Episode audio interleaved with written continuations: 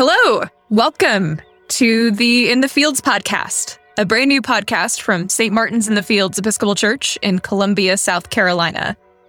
In the Fields is a podcast where you'll find St. Martin's out and about in the world, wondering about questions of the Bible and faith together, and maybe eventually even some sermons too. It'll be a grab bag of a whole variety of things, whatever we're interested in talking about at the moment, and wherever we might be finding God out there in the fields.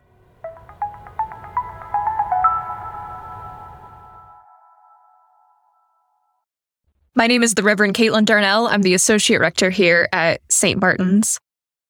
So there was a moment in the pandemic, probably in around like June, end of May, when it seemed like things were really starting to turn a corner. Case counts were down, activities were starting up again. There were, you know, concerts and sporting events and parties. And it felt like a lot of folks were letting out that big exhale because we'd all been like holding our breath for a year and a half. And there was this moment where I found myself thinking that, you know, like the great lockdown gave me this chance to strip things out of my life that were cluttering it that all the stuff that I did to busy myself or felt obligated to run around and do. And there was also this moment when it felt like the lockdown was ending, and I thought, this is my chance to reconfigure my life. Cut out the stuff that wasn't important to me or wasn't joyful and make room for what is important to me. Right now is when I get to decide what the structure of my life looks like. And I also had this moment where I thought, like, as a priest, you know, why church? Why should church be one of those things that you'd make room for in the structure of your life? Why do we come to church? And I know the Delta variant spreading around has really tamped down a lot on that feeling of freedom that a lot of us had. But the question still remains why church? As we figure out more and more how to live with this endemic virus, and as we cultivate our lives in spite of it, why do we come to church?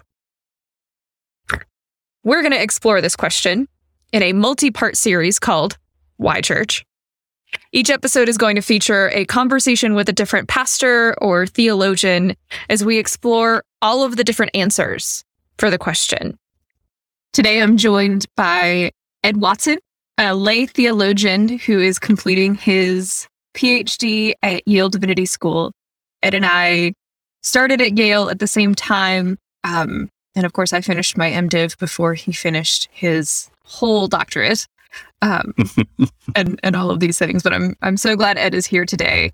Uh, we spent a lot of mornings together after Berkeley morning prayer, drinking coffee, and I spent a lot of time pretending like I knew uh, what Ed was talking about. Um, Ed, do you want to tell the good people of St. Martin's what exactly it is you're studying?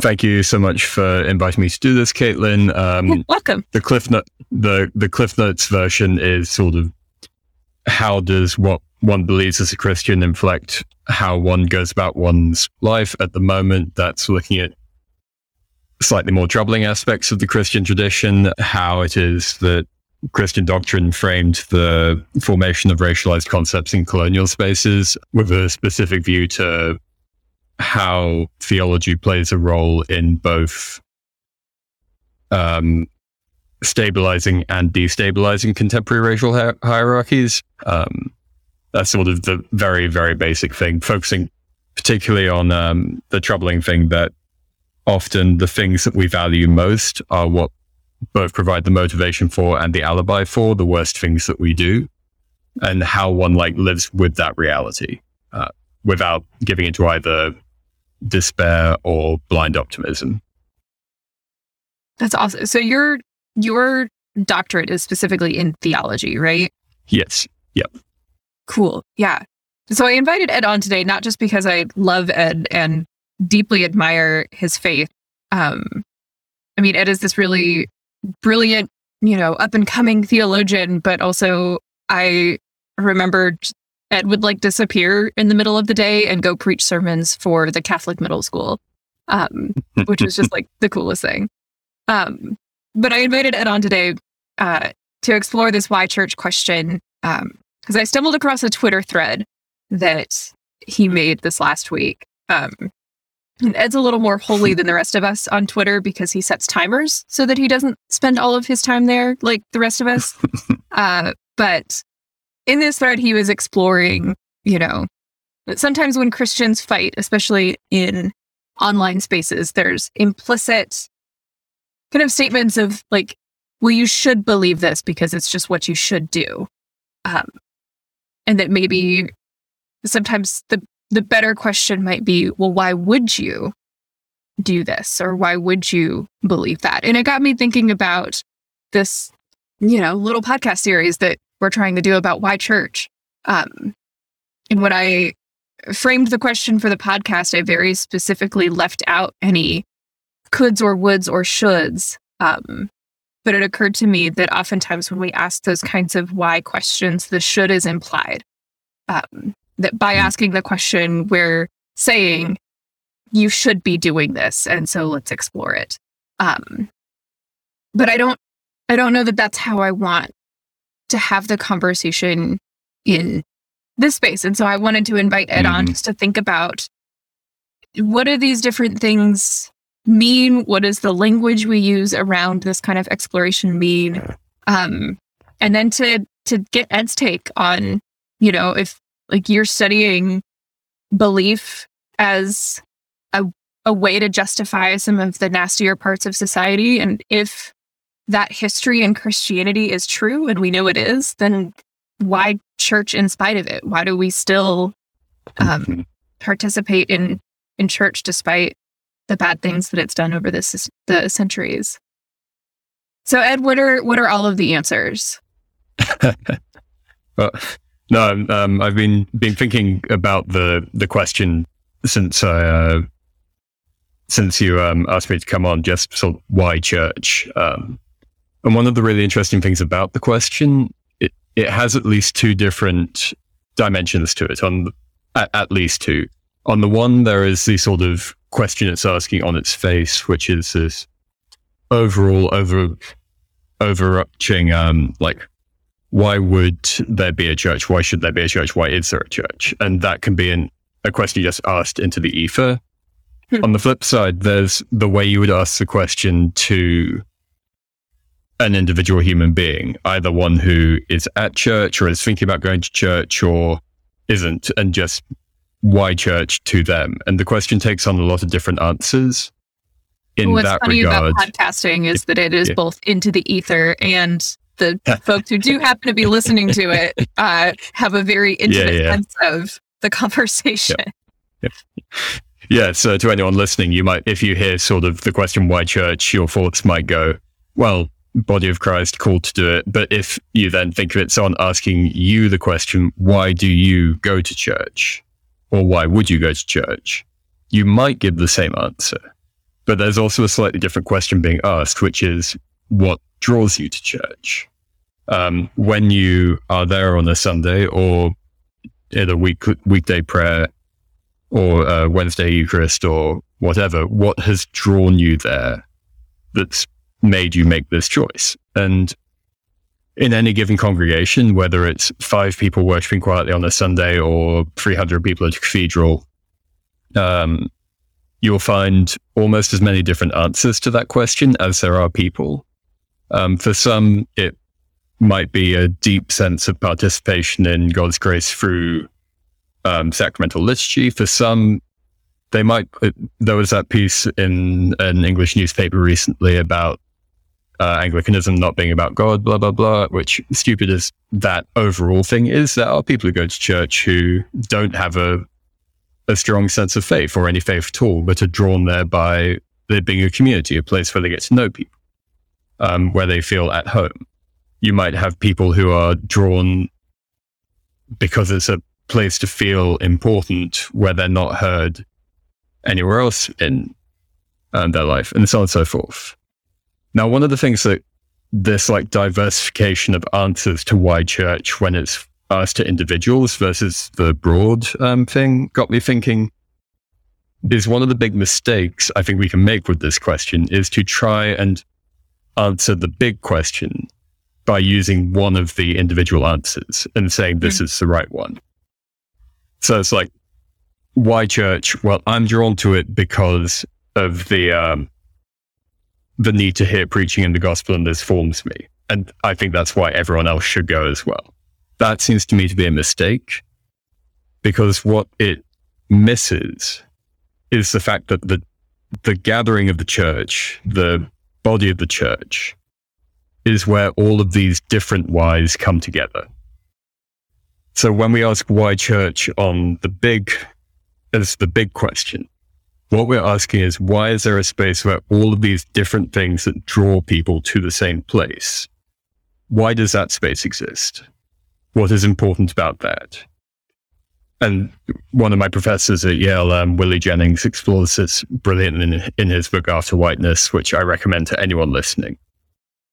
One of the things that Christianity can do that is truly good is that it can gather into one place people driven by very, very different needs, desires, wants, hopes, fears. And in gathering, we make the desires of our neighbors part of our own desire. And then that is drawn into the desire that God has for us and the desire that is expressed for us in Christ's being with us, whether through the sacraments, through the love we give each other, so on and so forth. And so for me, a first way to start with that question, why church, is why is it important to have a place where what draws my neighbor to church can become part of how I'm drawn to church without overriding or replacing what draws me. But so that there becomes like a shared sense of belonging, being called to a place, being called to a community. And like vice versa in in that thing that I love and that draws me to church, being an inspiration and a sign of hope to someone else as well. Yeah. Like if you have a, a and if I remember rightly, you are very, very um you feel like sort of the love of administering the sacraments of being the one who can like invite people into this divine economy where a small wafer of bread is indeed the body of Christ, which incorporates us all into um, the body of the saints. And there is a real love in that. And then if you have a parishioner who finds it very hard to believe all of that, but does feel a sort of longing for something promised, your what draws you to your ministry can become a part of what that parishioner wants. Not even necessarily out of need, but out of like a, a plenitude of hope. Mm-hmm. And what they want and how they want it can become part of how you conceive your ministry, part of your vocation. Um, and that all of that is here. I was going to say, that reminds me of when I was a kid um, and going to the Episcopal Church with my grandma and my mom and you know just absolutely being bewildered at what was happening and why we were doing anything and hmm. none of it was printed in the bulletin so i couldn't understand um, but watching the way that my mom always genuflected in front of the altar or bowed in front of the altar um, just over time kind of gave me the sense of like wow that's really special and you know if mom yeah. like really believes in that or like really has this kind of reverence for it, then it must be something, you know, worth being reverent of in some capacity. And I, in other spaces, remembered like at, at Yale after um, Marquand chapels, even if we were using one of those like giant, really crusty loaves of bread that just absolutely exploded when the celebrant yeah. broke it, you would find like some little group of Anglicans there at the end trying to clean up every single little crumb because heaven forbid like any piece of Jesus be left on the floor when we were done. Um, which was like very see, silly watching yeah. people eat crumbs off the floor, but at the same time, like spoke to that kind of what you're talking about that, you know, yeah. seeing the faith in others gives you a different sense of your own. And what's re- what was particularly lovely about those scenes is that there was always also around like the edge of the chapel, someone like looking through, what on earth are they doing and why? and the, the, the fact of both of that, that being in the same space, um, and part of like the same sense of being drawn to God in the wild differences of its strangeness. Um, like that is one of the loveliest things about church. Is why I think we get we get it so horribly, horribly wrong when um, the way that when if I'm if I'm one of the Anglicans hoovering up the bread, I look over and think, well, clearly they don't take their faith seriously because they aren't looking at this as the body of Christ that must be valued as highly as I do. Or if someone on the side is going, well, clearly they don't take faith seriously because they're locating it in this bread. Versus, I share faith with this person who thinks very differently to me. And my faith is enriched by their strangeness, by their difference, by our co belonging as part of this very strange body. And, and regardless yeah. of how we believe it happens, we know that Jesus shows up for both of us. Very much so. Yeah. Um, and so, church at its best can be a place where that kind of the richness of seemingly incompatible strangeness, because Christianity is an extremely strange thing. And we are all very strange as Christians most of the time. I mean, speak for yourself, Ed. I've been having a lot of fun reading um, Origen this week, and the like the loveliness of all of the different images for um, God's breathing of the Son, birthing of the Son, and the image of the invisible. And it's a it's incredible reading this very very strange set of poetic images philosophically articulated, all in order to make sense of how Christians can think and live and be together um, in worshiping this Son. Um, and the reason I bring that up is because the, the rich diversity of Origen's writing, with its all apparent like contradictions, manifests how a church community can exist in its rich strangeness. It's very easy to get into like the small, cliquey scuffles over how church should be done within a church. And that is just a characteristic feature of human experience, I think. At the same time, church can be the place where that risk becomes one of the greatest gifts that Christian spaces have to offer, where the mutual enriching of extreme strangeness, which you are drawn to by the desire to express a faith or desire or your feeling of God's desire for you. It sounds like to me, and I feel like this is in your wheelhouse because I remember having a lot of these conversations with you at coffee hours. Um, the part of what draws people to church is because we are personally experiencing things so differently and then observing the way that others are experiencing them differently that it helps yeah. us understand faith in a god that we don't have adequate language to describe that's a really really good way of putting it that's a really lovely way of putting it it's like by being a part of church, yeah. you're getting to look at God through like a reverse prism where you're seeing all yeah. of the individual colors of faith and as like taken together, then it becomes yeah. kind of a, a, glimpse at the pure light of God. Yeah.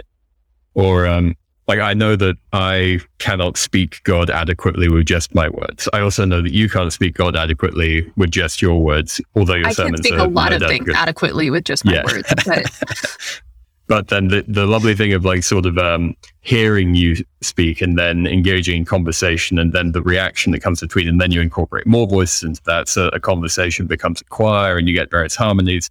And it's still never it's never like the fullness in what it is but in the interaction the open-endedness the infinity of dialogue of how people can spark new ways of speaking about god from each other um, yeah, that, and in that, one sees with many different sets of eyes, and one learns to speak with many different sets of tongues, never in a way that absorbs your idiosyncrasy or uniqueness, but situates it in relation to um, the body of Christian believers.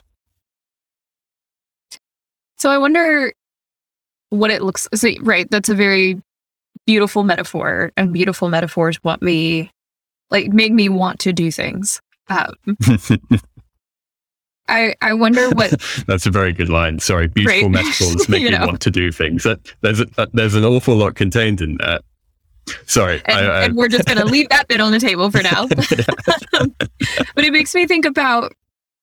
Right, I think a lot of us have also had experiences of being a part of a church community that hurt us in some way. Yeah.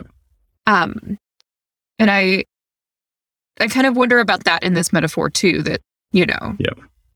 Where where is the the beauty of others' faith when that faith is something that has wounded you, or even when you know mm-hmm. somebody is a part of a community who's so broken that it's not their faith that wounds you, but their sin. Um, yeah, and often it's very hard to disentangle those two. In that, um, the point of faith becomes the point of deepest sin. Mm. Um, That's part of what you're exploring theologically, yeah. Yes, um, and the like it, the fancy way of saying it is sort of the constitutive ambivalence of human faith. Um, constitutive because there's no version of faith that isn't characterized by this. Um, ambivalent because it's neither good nor bad, but both possibly all the time. Even at its best, it always carries with it the possibility of the wounding. And even at its worst, there is something of what it should be in there is the sort of the most the most damaging things are the things that contain a real core of truth in them because those are solid and they can actually hurt. Anyway, sorry, um, that's drifting slightly further away from the question, which is the reality of church. Of question, yeah. though, like why church, even when it is, you know, containing those kind of Im- impurities of of sort. And we know that church in a way always will. First so this doesn't answer the question but i think it is an important thing to have as context.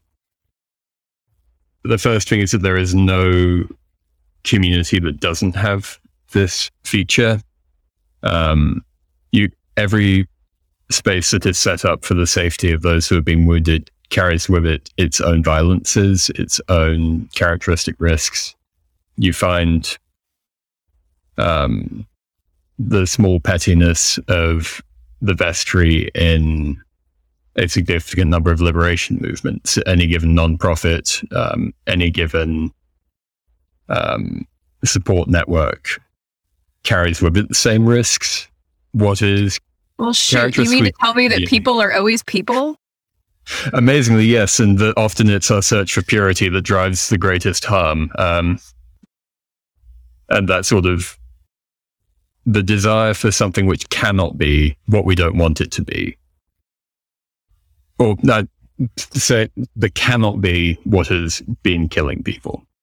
Is the better way to put it because saying what we don't want it to be makes it sound personal, arbitrary. Like there are very, very good reasons for not wanting church to be the horrific thing that it has been for many. But the drive to find something which cannot be what has been doing this violence, that's things get really tricky there because, like you say, people are always people. And the same things that draw us to God are often the things that draw us to being the worst versions of ourselves. I'm extremely intellectually curious. Um, it draws me to a kind of haughtiness, to a, an arrogance or unwillingness to listen to other people. And that is one of the ways that I can most effectively hurt people. The, the same thing that makes my life joyful in a lot of ways and can make me like a real gift to others is what makes me the worst of myself sometimes. And it's the same with church. It's the same with um, sort of activist communities. It's the same with Hella Dominators Club, if you find one. Um, that kind of thing. And so like that that's not an answer to the question saying why church because of this, because things do actually get heightened at church, intensified because unlike a Domino's club, admittedly I have never been to a Domino's club, so it might be the same as this. You're dealing with things that are nominally of absolute and ultimate importance to the people there. Like this is not necessarily incidental. What has drawn someone to a church is probably the most fundamental part of who they are in a very significant way, whether obviously or not. And so the harm can be intensified because there's a, usually in most churches a lot of open wounds that are not named on the surface. In part because church is one of those places where you can show up and let your yeah. wounds air out a little as well. Yeah. In ways you can't um, in a lot of other spaces. Yeah. Yep. Um, and in most churches I've been in, there have been people who use their woundedness as an excuse to wound. There are people who use the fact of having healed as removing themselves from a particular space. There are people who that that desire to like feel valued can become a desire to dominate a space to claim the kind of authority in church that is refused to one elsewhere. Um, and to my mind, there is no version of church which cannot become this. But, and this is a very big but, um, one of the hopes of grace and the the characteristic feature of the gospel is that it is precisely the worst in us that is and can be redeemed um, for the healing of ourselves and others. It doesn't happen automatically. It's not like the sort of, uh, as Dean McGowan would always say, like with magic hands with the sacrament, nor is the sacrament just like um, a magic magic wafer and magic drink that suddenly makes us feel nice. Um, we had Dean McGowan on in the last episode, so people will hear that in his voice. well, I won't won't imitate his Australian accent because I do a terrible job. But um, but yeah, there is a way of framing what it is to be in the church community that can name these risks and not obviate them, but use the space of precarity as an opportunity to turn what drives us to be cruel to each other towards grace and towards love. The, the insecurities which lead us to blot other people out into vulnerabilities that make us open to people who love us. The sort of arrogances that we have into gifts that can be lived out in service of others. And again, all, all of this, if done effectively, which there is unfortunately again no rule for, as far as I can tell, um, in my many years of wisdom on this earth. Um, yeah, sorry to all listeners. I'm very conscious that I do not necessarily know what I'm talking about. These are all guesses. Um, that this can be a part of precisely how our lives are taken up in the lives of others as gathered together in the body of Christ. Um, so it's like in this bumping together in church, it polishes us in the ways that shows our greatest beauty. And also yeah. in complications of bumping up together in community, particularly over a long period of time of really being a part of a community, um, yeah. also reveals to us just how deep grace goes. Yeah. Just how and, how deep God's love and forgiveness and healing and yeah. mercy soak into the human soul and the human existence.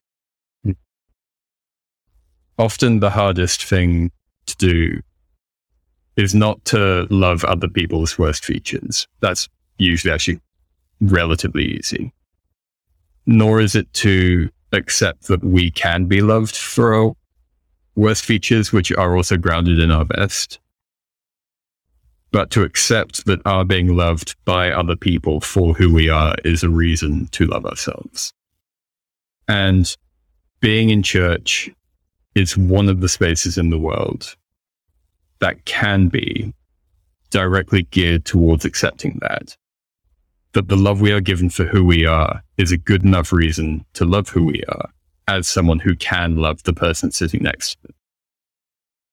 Um, and well, there's there's a there's a masochistic way of expressing this, like the um, vaguely like how I'll see in like macho Christian nonsense. Sorry if anyone is this who goes like, yeah, and if we go into the space of like danger and risk and we take on all the hurt and blah blah blah, like that that's a very unhelpful way of framing it, I think, because it makes it treats lightly the real genuine hurt that comes from church spaces. And sometimes you really do just need to leave and get out of a particular church. And sometimes healing from that is difficult to the point of impossible.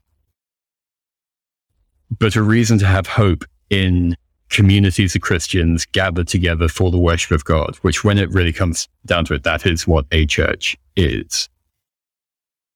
I think it's because it can be a place where we learn to accept the love we're given as reason to accept ourselves as loved, and where we do the same with others, all in light of this joyous and beautiful gift that is given in the word becoming flesh. And in that love that we learn to have for ourselves by having and seeing love for others, that God is revealed in that. That Yeah. maybe at the end of the day, that's all any of us are looking for is to find God. in those um, in those homilies that I used to go give to the middle schoolers, um, the one li- one of the lines I always went back to was just the love of God is given in the love that we give each other.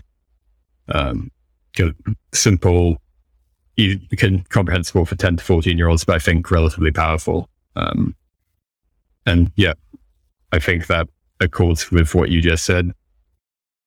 And it's a Which very comes neat back around on one of those Yeah. funny language things where that's such a simple statement. And then when you spend decades and decades, um, and for those of us that are not the two of us, even more decades than that, um, living it, you realize just how big of a big and complex of a statement that really ends up being. Oh, um, we're getting to the end of time here, but I want to, in the strangest of places, um, and you will laugh when I tell you who I'm about to cite at you. Um, so Hegel. Um, Hegel, Look, I was infamous. waiting.